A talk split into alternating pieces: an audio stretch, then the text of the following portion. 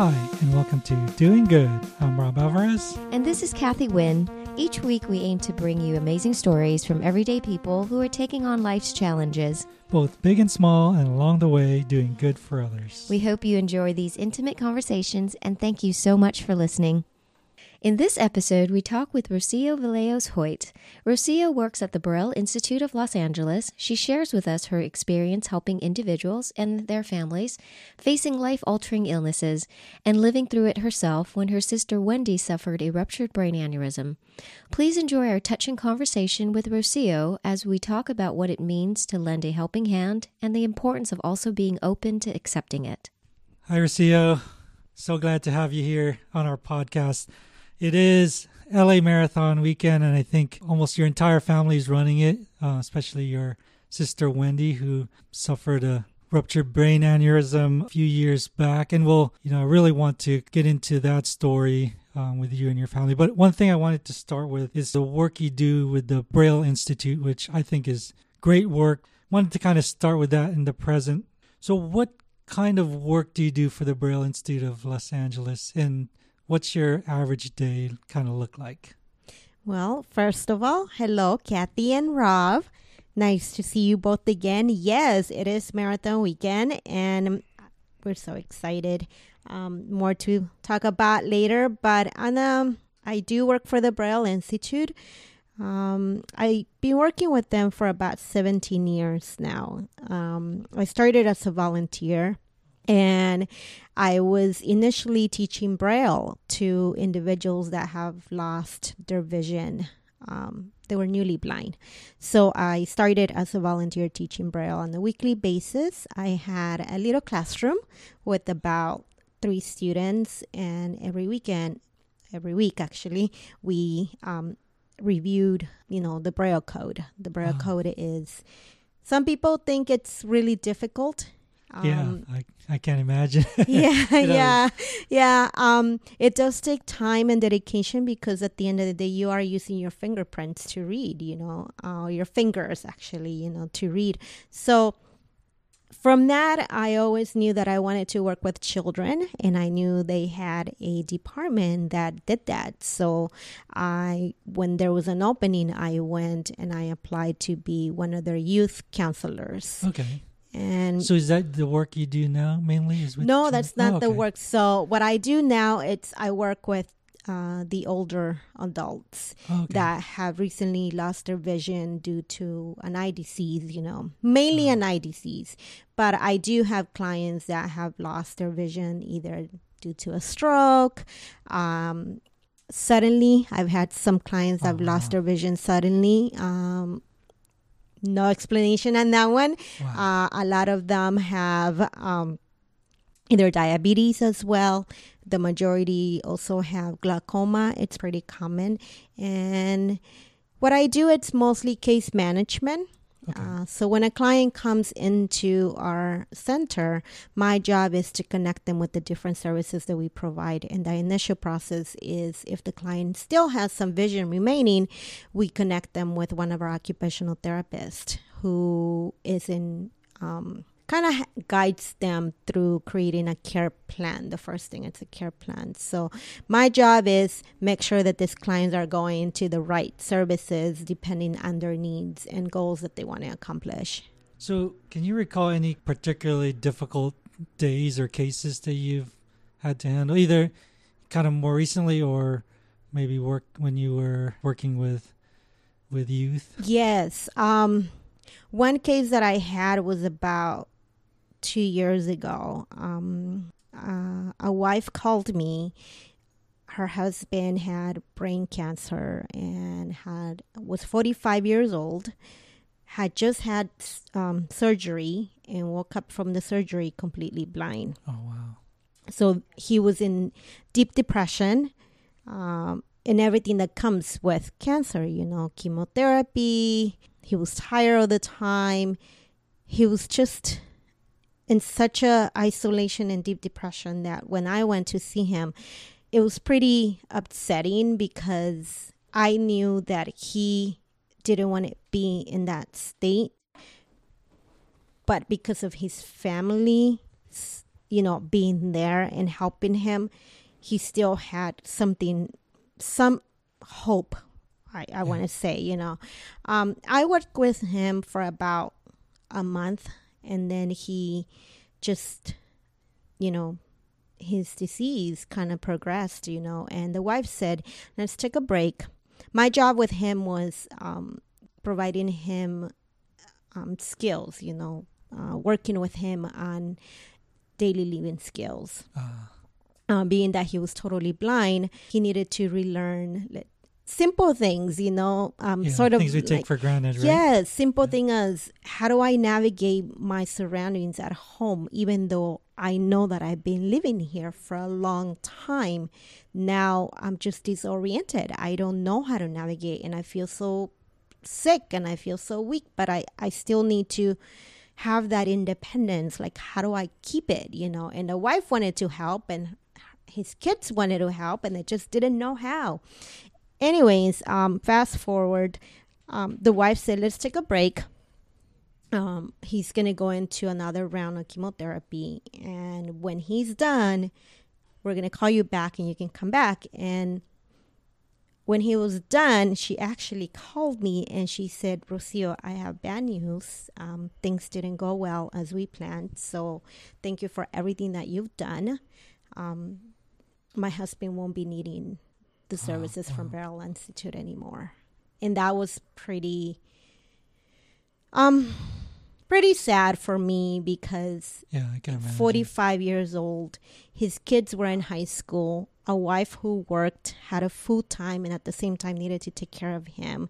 The family was pretty involved, and him having brain cancer, it really connected me to what my sister had gone through. Wow. So I yeah. have a very my heart has an affinity for those sort of cases, you know. So that was one case. There's many cases, you know, but that one really touched me because you know, you think he was going to get better and then he didn't. Yeah. So, but I think even probably for that brief period of time, you're able to kind of give them a little bit of hope that they can um, kind of almost get back to normal. At least, I guess at least closer to learning some some of the skills that you're yeah yeah you know and the family learned for example how to provide him with a human guide meaning how do i offer him help? You know um, we know he's totally blind but how do i still offer him to be a human guide? I'm not saying you can't be independent. I'm just offering you. And how do I guide him without him hurting himself or the family member feeling like, oh, I'm being inadequate. I don't know how to help him to, yeah. like, you know, get into the car, something as e- simple for us that comes so natural to us. You know, we go, open the door, we get in. For somebody that's totally blind, you actually need to let them know. Yeah. The door is open maybe show them with their hand you know here's the door. Make sure you know that you don't hurt yourself. When you get you have to use descriptions to let them know. Something that we don't do and when we open the door for somebody we don't let them oh here let me get your hand. Show you where it is. Oh be careful with your head. So imagine when you're not used to that your family member can easily hurt themselves you know because you're you're not thinking in that sense. So in my case, it was kind of training the family to think in that sense, oh, wow. you uh-huh. know.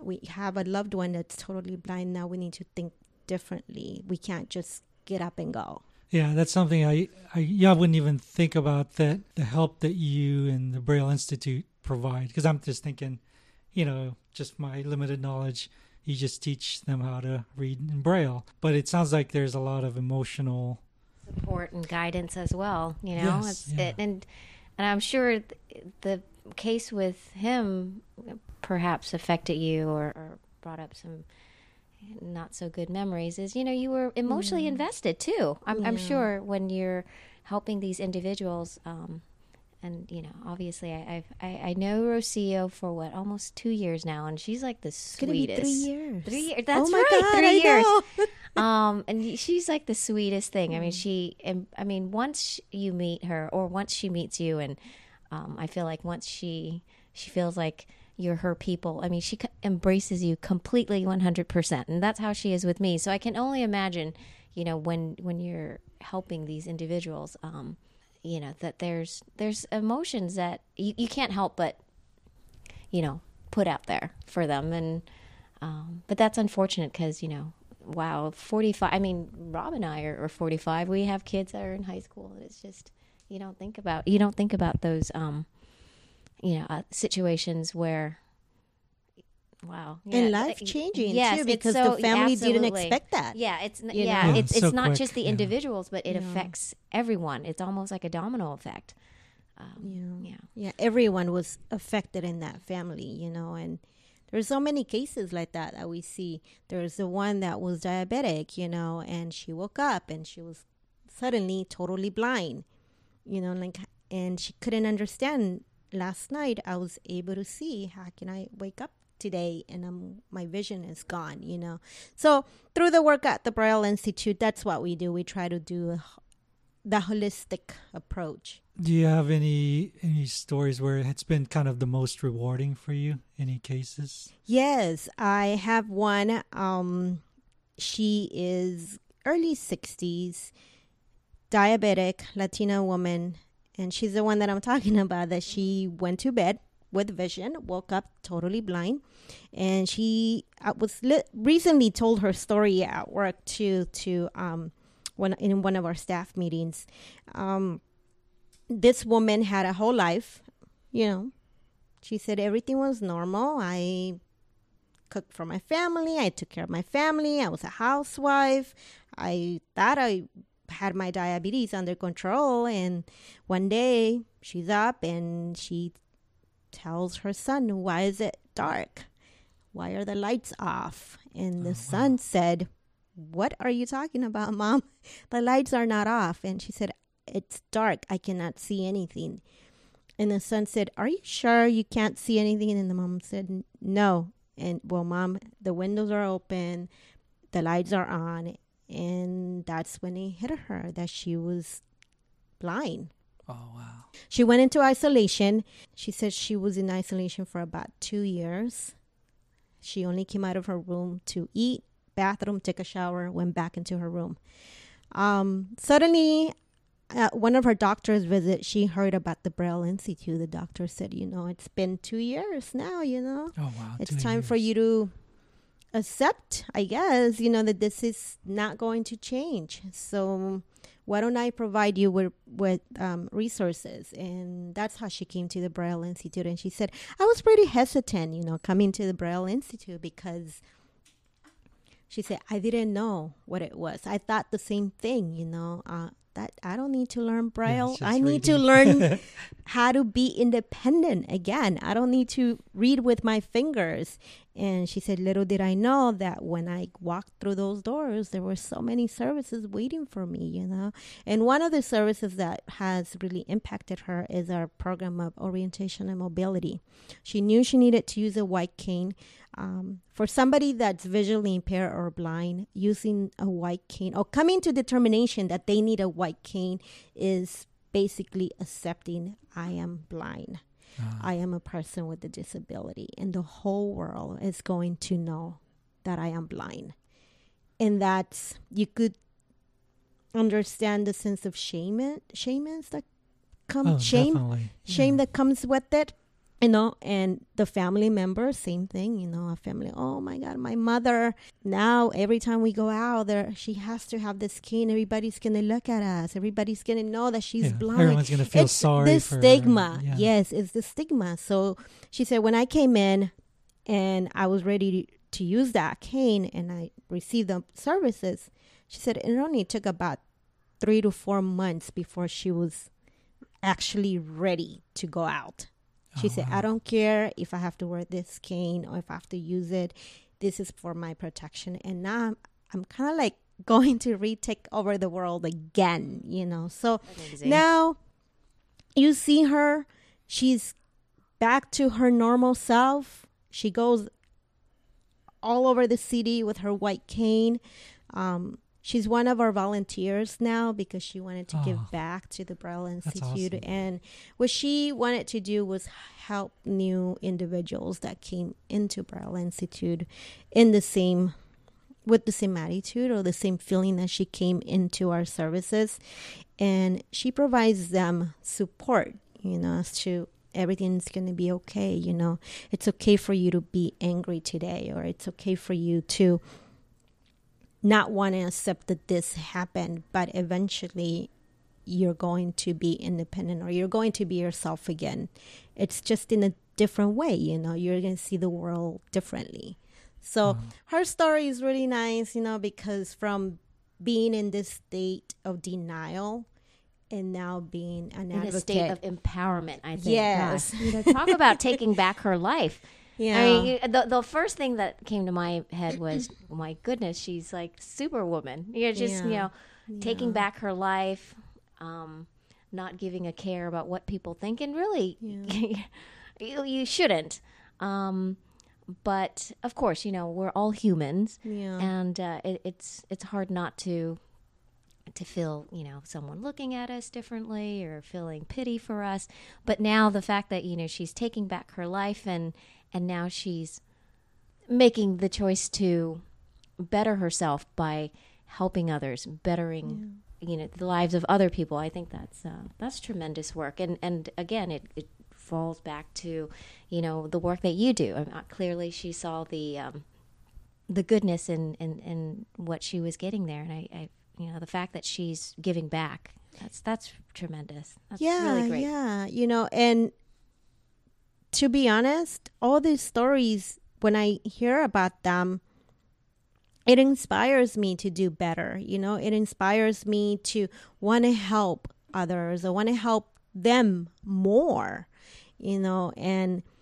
one tactic that I use is asking them, you know, what else do you need? You know, what else can we do for the organization to make things better? What will make it better? You know, recently our occupational therapy program um, was put in place, and that has made so much difference, you know, because now people know, okay, I'm getting professional help. Not that they weren't getting it before, they were, but having that background, you know, in OT, it, it really pro- gives them a sense of trust in our services, you know. So it has in- inspired me so much that I, I want to do the same thing, you know. I want to go and see how, how can I help, you know, whether it is with the visually impaired community, whether it is with the older community, I still want to make sure, you know, that I better myself too, too, so I can give back to the community, you know. So.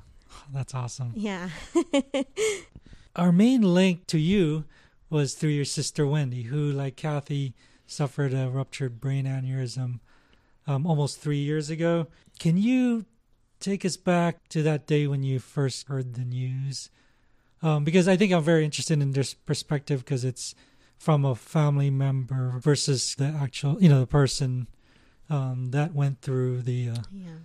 that trauma. Yeah. Um, and I know that this kind of things really affect families very deeply as well, kind of in a different way, but it does have an impact on families. So, kind of want to hear your perspective. Well, you know what? That day, I remember I was supposed to go hiking with them, and I instead I told Wendy, "No, I just want to sleep in today," you know. And she said, "Okay, we're still gonna go, and we'll keep in touch later when we're done." And I said, "That's fine." When she was done, I asked her, "How was your hike?" She said it was fine. And she said, What are you going to do tonight? And I said, I'm actually going to have dinner with my husband. And that was about it. Um, at dinner time, I remember getting a call from from her, and I thought, strange. She told me she was going to go to the movies, and she knows that I'm out to dinner. Okay, so I remember I I pick up the call, and she said, "Where are you?" And I said, "I'm having dinner, like I told you." and she said, "I don't feel well." And I said, "Oh, what's wrong?" She said, "I have a massive headache." and my neck is stiff. And I said, wait a minute, what? And she said, yes. Um, we left the movies, we're on the way to the emergency room. And I said, mm, did you drink water? Um, anything bothering you? I'm thinking she's dehydrated. Uh-huh. I'm thinking it's stress. It can be, you know, maybe it's a muscle spasm.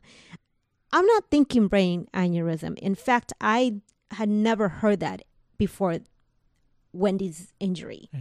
So I remember wrapping dinner. I told my husband, "We got to go. I'm I'm going to the ER. I want to see what's going on with her." Got to the ER. My sister Alma's there. Her daughter's there. And I said, "What's going on?" And they said, "Well, they did a CT scan on her, and um, we're waiting." I said, "A CT scan? Why? Why would they do that?" And Alma said, "I don't know. They just want to check that everything's fine." And I started asking, you know, did, did she fall? Did she have anything? What happened? Did she hit her head? Why would they do a CT scan? And almost, of course, she's like, I don't know. So I remember calling my husband, and I, of course, by then my voice, my voice is shaking, and I said they did a CT scan on her. Do you might have an idea why would they do that? And he said, Oh, why would they do that? And I said, I have no idea. Anyways, went back my husband said they probably just want to check what's going on you know don't worry about it. Um, like 30 minutes later the doctor came in we were there and i remember she said okay we got your ct scan back. I have um, not so good news. Um, there's a bleeding in your brain. Oh wow. And i just felt that the whole world just like stopped. I'm thinking a bleeding in her brain what happened? And the doctor said, Don't, please don't panic. I cannot tell you anything else. Um, medically, we call it subarachnoid um, hemorrhage, but we cannot treat her here. So there is an ambulance on the way. And I remember saying, An ambulance? What? What's going on? You know, and Wendy, of course, she's what's going on? Why? Why is there an ambulance on the way? And and my sister Alma's like, calm down, calm down. I'm like, no, but why is there an ambulance? So, anyways, the ambulance came and they they just said, don't try to follow us, okay? Because the sirens are going to be on, and um, we're taking her to medic uh, the Keck Medical Center. Of course, the turmoil of I'm thinking, but she looks fine. I'm, I mean, she just has a headache, but she looks fine. She's okay they took her. We went. Next, I remember when she arrived, we went check in, everything, doctors, you know, um, the nurses. They said there's nothing we can do right now. Go home, come back in the morning. There's a team of doctors being put together. Oh, wow. And I remember a team of doctors. What? Okay. And my husband's like, calm down. Everything's going to be okay. Let's go sleep. We'll come back in the morning we went home. I couldn't sleep. I kept thinking, "Oh my God, let this not be a bad thing. You know, let let it be something that's not that serious." Came back and met the doctor, Dr. Mack, told us what happened. And sure enough, there she is on her way to brain surgery. Oh wow! And that, we're thinking brain so the next surgery day. the next day. Oh, wow. Um, her surgery was scheduled for 10 a.m. So the next day, there she is. We said a prayer. She's wheeled into the surgery room. It was the longest six hours that we waited. I mean, wow. I kept looking at the clock. I kept looking at my phone, hoping that the time will match, you know? Yeah. After six hours, Dr. Mack came into the room and he had told us that if everything went well, it, it shouldn't take more than four hours. At six hours, I'm thinking, what is going on? Six hours. So when he came in, he told us what happened. And I remember what really stuck to me was we had to induce coma in her. Oh, wow. My legs were shaking. I think I almost collapsed. I started crying and hearing those words were in coma. Like, why was she being coma? Why would you put her in coma? And he tried to explain what had happened, but everything was just happening, a turmoil, you know. And yeah. then we see the team bringing her back, and she's in coma. She is in an induced coma. And I'm I'm thinking six hours ago we we were talking to you. We I mean what happened? Yeah. So anyways, um, she was in in an induced coma for about four days. Um, the second day was the hardest, where um, we didn't know if she was gonna make it. You know, because by then Dr. Mack said we don't know. We don't know how the surgery the surgery went well. We just don't know how her brain's going to respond to it. We don't know how her body's going to respond to it. We just got to wait until she wakes up. So, was it just a matter of time and waiting, or was there something that they were waiting on to bring just her a, out of the coma? Yeah. So, is it just to get herself out of it? And... Yes, get herself out of it. Obviously, oh, wow. her brain is swollen. Um, she had a a little tube coming out of her brain, you know, and as you can imagine, the whole picture was like, what happened to her? Yeah. Like, what is going on here? You know, and the second day when she had fever, she didn't have it. She had fever and her brain pressure. They couldn't control the brain pressure. They couldn't control the temperature. They couldn't, con- it was just, it was traumatic. Yeah. That's all I can describe it traumatic, you know, and we just didn't know, you know. But when they decided to bring the medication down to wake her up. The first time they did, her brain just didn't respond well. Uh-huh. You know, her brain was definitely having a lot of activity and with the surgery like that dr mack said we don't we don't want her to have any effort at all we want her when she wakes up we want all her vitals to be fine we want her brain pressure to be okay I was like, when when is that going to yeah. happen? When? Well, so when when was the first time that you were able to communicate with her? I want to say a week. Oh wow! A, week, week, after, yeah, because that by then they try to um, take the tube out, and mm-hmm. she didn't respond well to that, so they had to put the into reintubator her. Oh, okay. So imagine for us watching, yeah. you know, or not Wow. Literally, we didn't watch, but knowing that that's that was what's going on, you know, and the nurse is like, she didn't respond well to like taking out the tube. Now we have to do it again, and, and we're thinking, is it going to be painful for her? Does she know that? Is she awake? I mean, is she yeah, aware that tell, this is right? happening? Yeah, because you're not able to communicate. Yes, you know, and just the uncertainty of it, you know, mm. not knowing. Like I saw, I I see her and I'm thinking, this is not my sister. Like, this is not her. So, what was it like when you, I guess, were able to first communicate, or how, how was that interaction? When she woke up, she's looking at us and she is confused.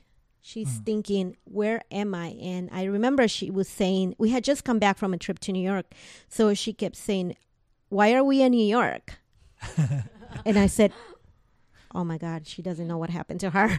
And I said, no, we're not in New York. Do you know what happened to you? And she said, no, I see the buildings. I know we're in New York. I'm thinking, oh my God, what happened to this woman, you know? oh my God, you know? And then um, the next thing she said, uh, am I still running the LA Marathon? Oh my gosh. And we knew like her memories were just not in place. Yeah. Wow. But we tried to still tell her, you know, you're gonna be okay. You had um, you had something. Something happened to you. When you wake up completely, we're going to let you know what happened. And then I think it took about another week for her to kind of start realizing, oh, I'm in a hospital. Like, what happened to me? And I remember we kept repeating it to her. We kept repeating it. She kept asking, and what happened? And what happened? And why am I here? And she just couldn't remember where she worked.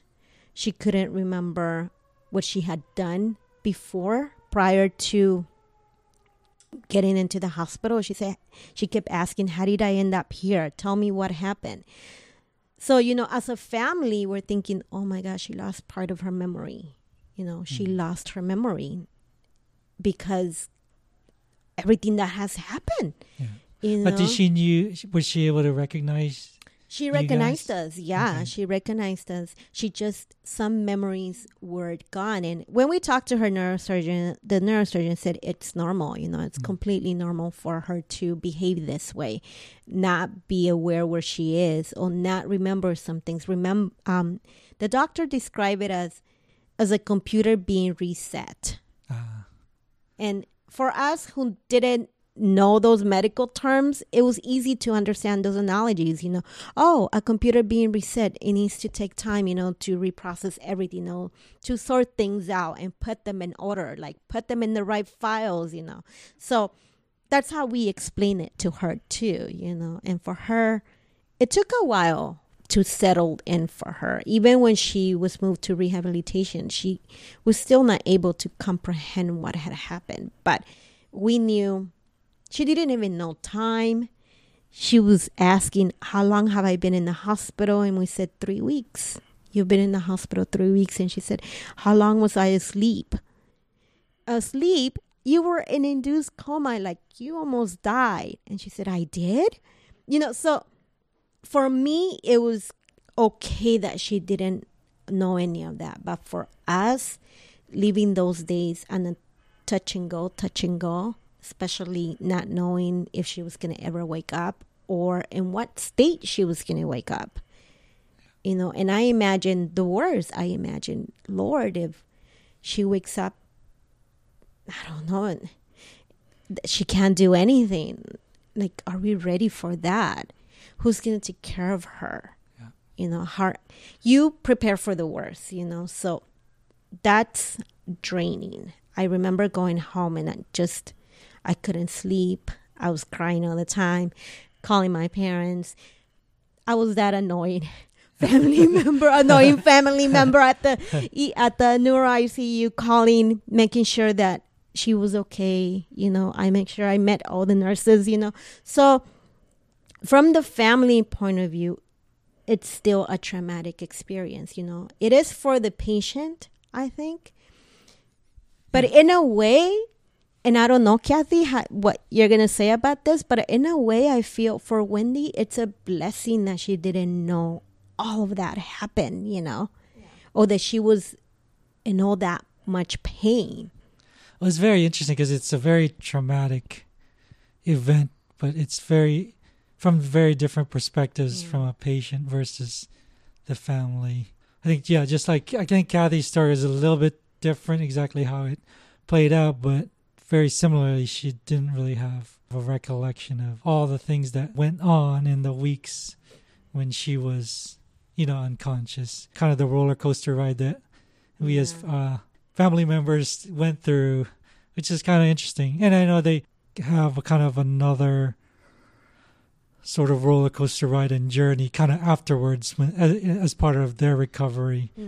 You know, and it becomes different yet again for all the family members to be there and provide support. Especially when you don't know how. You know, you're still recovering from what happened, you know, and you're still healing from that. Or I don't know when the healing process began for us, to be honest. I think the healing process for me began when she was able to be herself again, you know, and that's because prior to that, I was just too busy making sure that she was doing okay, you know, and not just me, my entire family. I I almost feel like we all put our lives on hold. I don't know if that's how you felt when Kathy had her aneurysm. That you just you your whole entire soul and energy goes to that person. Yeah. yeah.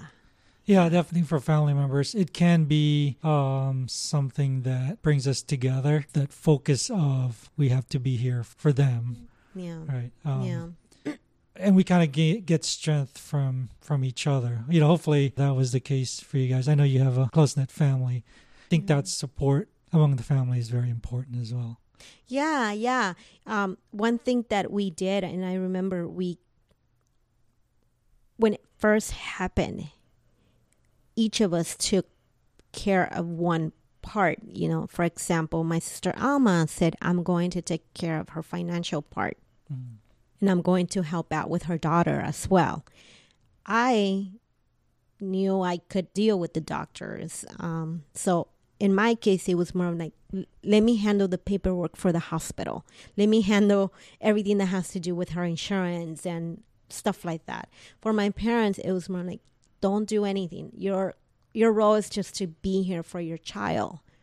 You know, and my brother, he his role it was of handling parenting with my 16 year old niece. You know, we all took turns mm. because Wendy and her daughter are very close to each other. And when that happened, who's going to take Kayla to school? Who's going to do that, you know? And who's going to provide that support for Kayla at school? Because this child, at the end of the day, something's happening to her, you know, her mother is ill. And a 16 year old sees the situation way different than an adult, you know. So for us, I feel that we, at that moment, we all came together and we all kind of identify the roles that we wanted to play for Wendy and just to be there for her, you know. Yeah. So, how is Wendy doing nowadays? You know what? I see her now, um, and I think, oh my gosh, is this the woman that had a brain aneurysm almost three years ago? She's doing really good now. Um, I think she's better than she was when it first happened. When it first happened, um, I don't know, Kathy, if this happened to you, but the the patient, I don't know emotionally. I don't know how that was for you, but emotionally, for Wendy, for her, it's not that she went into a depression or anything, but for her, it was, I cannot believe that happened to me. And she blamed herself for a little bit, you know, and we will tell her it's not your fault. Yeah. you know, I, it just I, happened. Well, I, I don't think I ever went to that stage where it was like, okay, I blamed myself. No, I, I did not. Mm. Um, I did, however, because I don't remember anything, yeah. I think, uh, going back to your question about, you know, was it better that she didn't know? In a, in a sense, yes. I, I think that uh, it, it, was better for me to, in, for, in terms of myself, I thought it was better for me in terms of my recovery. Um, I knew that, you know, uh, definitely knew the road was hard, but at the same time, I, I also knew that I had two kids. I had a, you know, I have a husband. I remember who they are. Yeah. And, and I have, you know, that personality where it's like, I'm, I'm very I'm like a go getter. If yeah. uh, if I if I guess whatever I went through, I survived through because I uh, to be quite honest with you, I didn't really understand the severity of yeah. what I went through until yeah. so what mine was March eighth. Uh, I didn't hear about everything until the details until end of April. So Rob kept a lot of it away, you know, away from me. But I knew the one thing that I I told myself is I'm not going to feel sorry for myself. Yeah. You know, I was very, uh, I had a lot of support going back to Delaware. You know, obviously when I was in California for the month, uh, you know, my family was super supportive. I think they wanted, part of them wanted, wanted me to stay there. But of course, you know, our lives is back in Delaware. So going back, I knew that I had to pick up where I went, you know, I, I, I, didn't feel like I had any deficit yeah. other than the fact that, you know, I got to get stronger. Um, so for me, no, I I didn't blame myself because to be honest with you, I didn't know what an aneurysm was. Never knew what it was. Um, researched on it and uh, if anything, and this will be a later podcast, probably between Rob and I, is um, when I felt that I was fully recovered. You know, I was I was myself you know, I was like, hurry, come on, let's go, let's go. Rob and I actually had an argument about it. He he was the guy, you know, I honestly felt yeah. like he was the guy that experienced all the pain and tribulation and I was just the person like, oh, oh okay. I had an annual really, it yeah. was that it, it was it was it almost felt like nothing to me. Um, mm. But again, we'll, we'll go into another podcast about yeah. that, about how I felt. Um, but you know, it, but later on, it was more of the inner thinking, the inner self, um, uh, depression and um, guilt. It, it, slowly manifested itself because you know I, I know Mm-hmm. Wendy and I are completely different individuals. I'm a Oh, yeah. complete extrovert. She's like an introvert. She's an introvert. Um, yes. So for me, it was more like, all right, okay, let- let's go. Let's get, let's let's recover. Let's get this done. I have no deficit. Let's go. So for me, yes, it was good that I don't remember. I don't remember anything uh, that happened at all, other than the fact that my main goal was to get better. I'm a mom. I'm an athlete. I got to get back to work.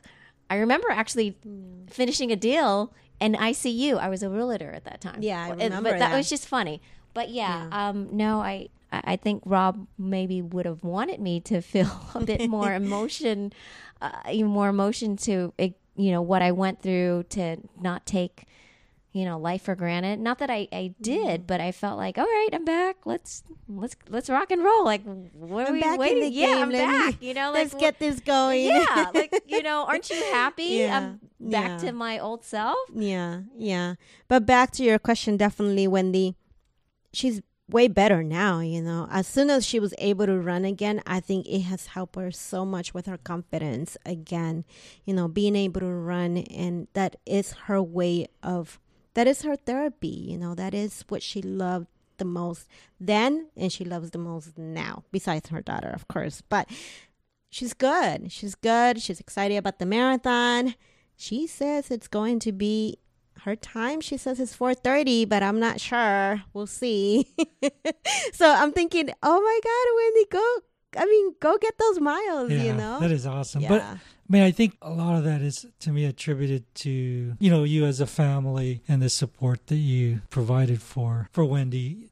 I think throughout that recovery, I think because I think not only being there to take care of all the logistics, right, and all the things that needs to get taken care of as life goes on, um, but I think um, emotionally too, right? Because I think it sounds like some ways it's different from what Kathy went through. I think, but also in many ways the same there's a little bit of guilt of well what did i put my family through right Yeah. um but it sounds like you know i think she's stronger for having you know you you and your your family support Yeah, you know, and back to what you said, situations like this do bring the family together, you know, and I feel closer. You know, it's one of those things that you say, wow, we went through that together, you know, and luckily, how the blessing that we had that we were there, you know, and that she's back to normal, I want to say, and that she's with us. At the end of the day, is you're still here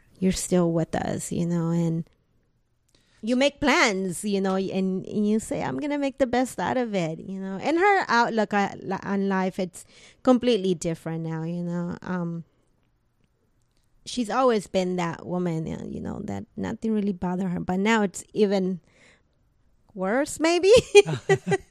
yeah. so i guess maybe dialing back a little bit um how do you think you guys were able to get her life sort of back to normal or how was that like for all of you guys the entire family how do you think you or what are some of the things i think you did to kind of to it. yeah to kind of get it just back to normal like get her her life back to normal and your guys' life back to normal Well, you know what? One thing, um, and I'm just not saying this because I know you both, but one thing that really helped was having a support system, you know, having someone who had gone through the same thing, Mm. you know, having, knowing other survivors, knowing, learning more about what a brain aneurysm means, you know, learning, um, being informed helped us. Having a good um, medical system also helped because I don't know, through kick, everything happened just so quick. You know, if she needed physical therapy, it happened. If she needed occupational therapy, it happened. If I asked for more, Dr. Mack was able to say, okay, she needs more sessions. I'll give her the referral, you know. So having a good medical system when something like that happens definitely help because I remember telling Wendy, you're getting all this um, support. You can be back to normal, you know, eventually. And Dr. Mack said, you have no deficit. You know, you, you really don't. You know, your short term memory might be a little funny, but but, but not, yeah, you know, nothing out of the ordinary. You know, Dr. Mack expected something worse because of the the severity of the injury. I think you know because the aneurysm bled twice when he was performing surgery, and he said, "I don't even know if this woman had a, a stroke while we were doing that." You know, so for Dr. Mack, he said, "I'm surprised. I'm surprised that you came out of bed with really no deficit." So Wow, for Wendy, incredible. you know, for Wendy it was that having the support of you, reading about other survivors, you um, learning more about what had happened. For us, for me, it was inf- same thing. Informing myself. My husband was definitely a, a pillar to us getting back to being normal. You know, for my parents, it it helped talking about it. You know, it helped. The more we talk, the more details we can. It was kind of like our family therapy, and realizing, wow, at the end of the day, she's still here. You know, so now. I remember the first year I wasn't even able to talk about it without crying or without like getting emotional about it now I see her and I'm thinking, oh my gosh, Wendy, and she's making all these plans and she's running and she's her life is really back to normal, you know. So that is one of those things that it just makes me happy. it makes me happy. It's I That's feel like we've healed from that, you know, and now it's one of those things that I I want her to give back somehow, you know. That's what I want. But I don't, mm. you know, and for her is I know she's connected with other survivors through social media and mm-hmm. she's I don't know if she's referred them to you, but Kathy because she is that introvert, but for me seeing her back to where she was, it's definitely a plus, you know. It's that contributes to the whole healing process, you know. She's back to normal. Yeah. Oh, Yeah. That's awesome. I think just from our conversation, I, I appreciate so much you sharing very candidly um, all that you went through and also the work that you do. I do have um, a few rapid fire questions for you. You can elaborate on the, the answers, but I, I'm going to try to keep the questions short. So first question is so when I know we know you you also like to run. So when you run, would you say you're running from something or towards something? From something. Uh, I want to say that I'm running from something. and the way that I want to say it is um, running for me has always been a time to reflect, uh, a time to kind of think about the good and the bad. You know, Yeah. the bad, for example, things that I wish I could have done earlier in life. You know, and I'm thinking, oh, why didn't I do it? So running for me is how do I how do I not do that? I want to run away from that behavior or I want to run away from being impatient sometimes, you know. So running for me is a time to reflect. You know, and I don't care about time. yeah. you know, I'm not like my other sisters, you know. I really don't care about time. Um I usually get pretty emotional too when I think about things that have happened in life, whether, you know, friends that I had or things with my husband that we went through. Sometimes I'll remember something like, oh, I wish I wasn't that bad that day, you know? so I don't know if that's what it means running from something, but it's running from like, I don't want to do that anymore, you know? Or I want to change this part of me. So it's, it's therapy for me, you know? Oh, Yeah. That's really good. So when is your favorite time to run and why? Like time of day to run? Evenings.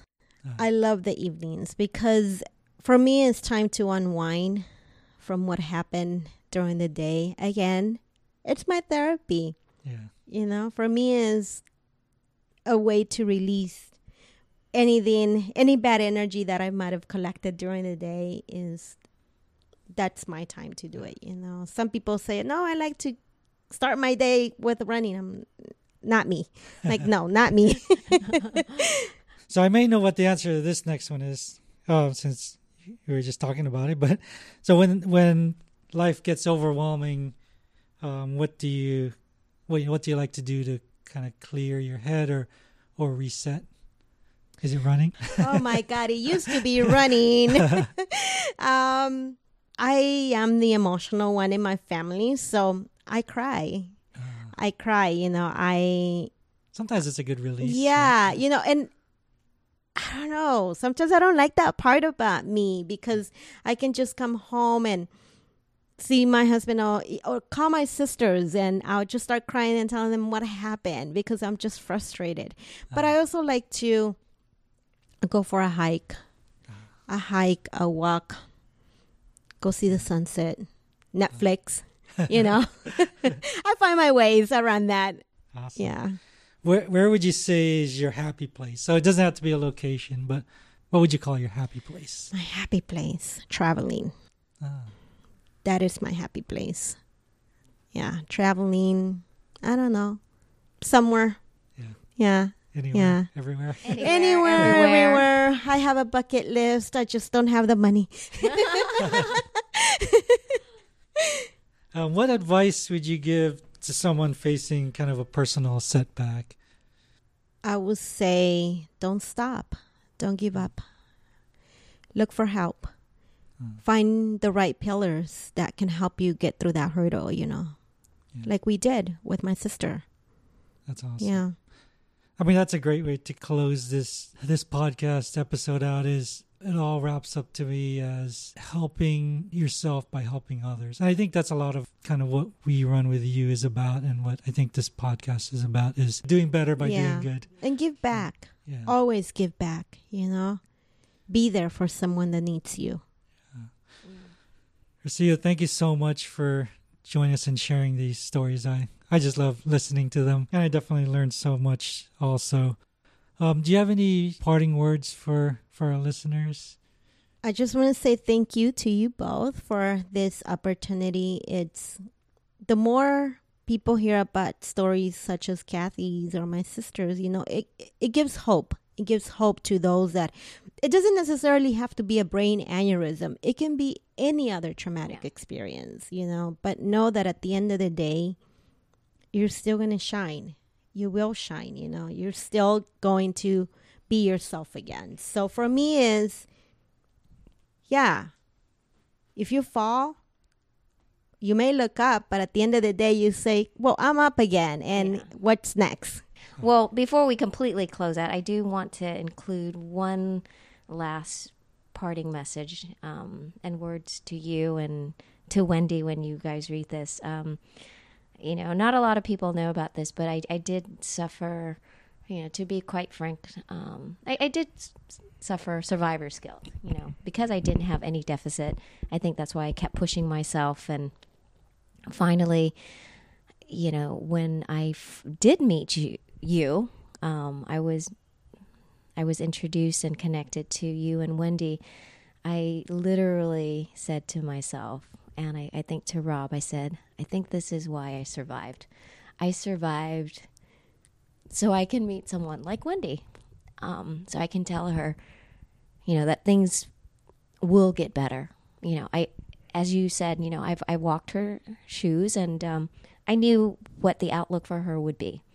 Um, so again, I, I want to thank you for reaching out to me and allowing me to be part of Wendy's recovery, um, your recovery in essence as well. So, you know, and and your friendship that we've um, have, you know, these past well, close to three years now. I, I just am truly grateful that I, you know, that the path that I've I've come from all of this. You know, it's five years. It's going to be five years for me exactly tomorrow. And uh, you know, looking back at all of this, you know, it's uh, you know, I, I can't I can't say enough how how meeting individuals like yourself and allowing myself to to give back has helped me dearly in recovering not just in terms of physically but more emotionally was what I needed. So thank you again, Rocio. Well, the feeling is mutual, you know. Um, I I say it today, I said it yesterday, and I'll say it tomorrow meeting you was such a blessing. You know, we didn't know what life had in front of us, you know, after Wendy's um, waking up from that um, experience, you know. So having you there, it was really, it was it was healing, you know. It was knowing that you were there. Rocio, thank you, thank you so much for joining us today. Again, this has been really an awesome experience. And to everyone listening, thank you so much for joining us. We will have Rocio's social media contact on our show notes, and we will catch you on the next one. Thanks again for listening. We hope you enjoyed this episode. If you did, please consider leaving us a review on iTunes and sharing this podcast. You can find show notes and other episodes, as well as articles from Rocio and many of our contributors on werunwithyou.org. You can connect with us on social media at We Run With You on Instagram and Facebook. Rocio is at XIO underscore cat, K A T, on Instagram. Until next time, keep doing good.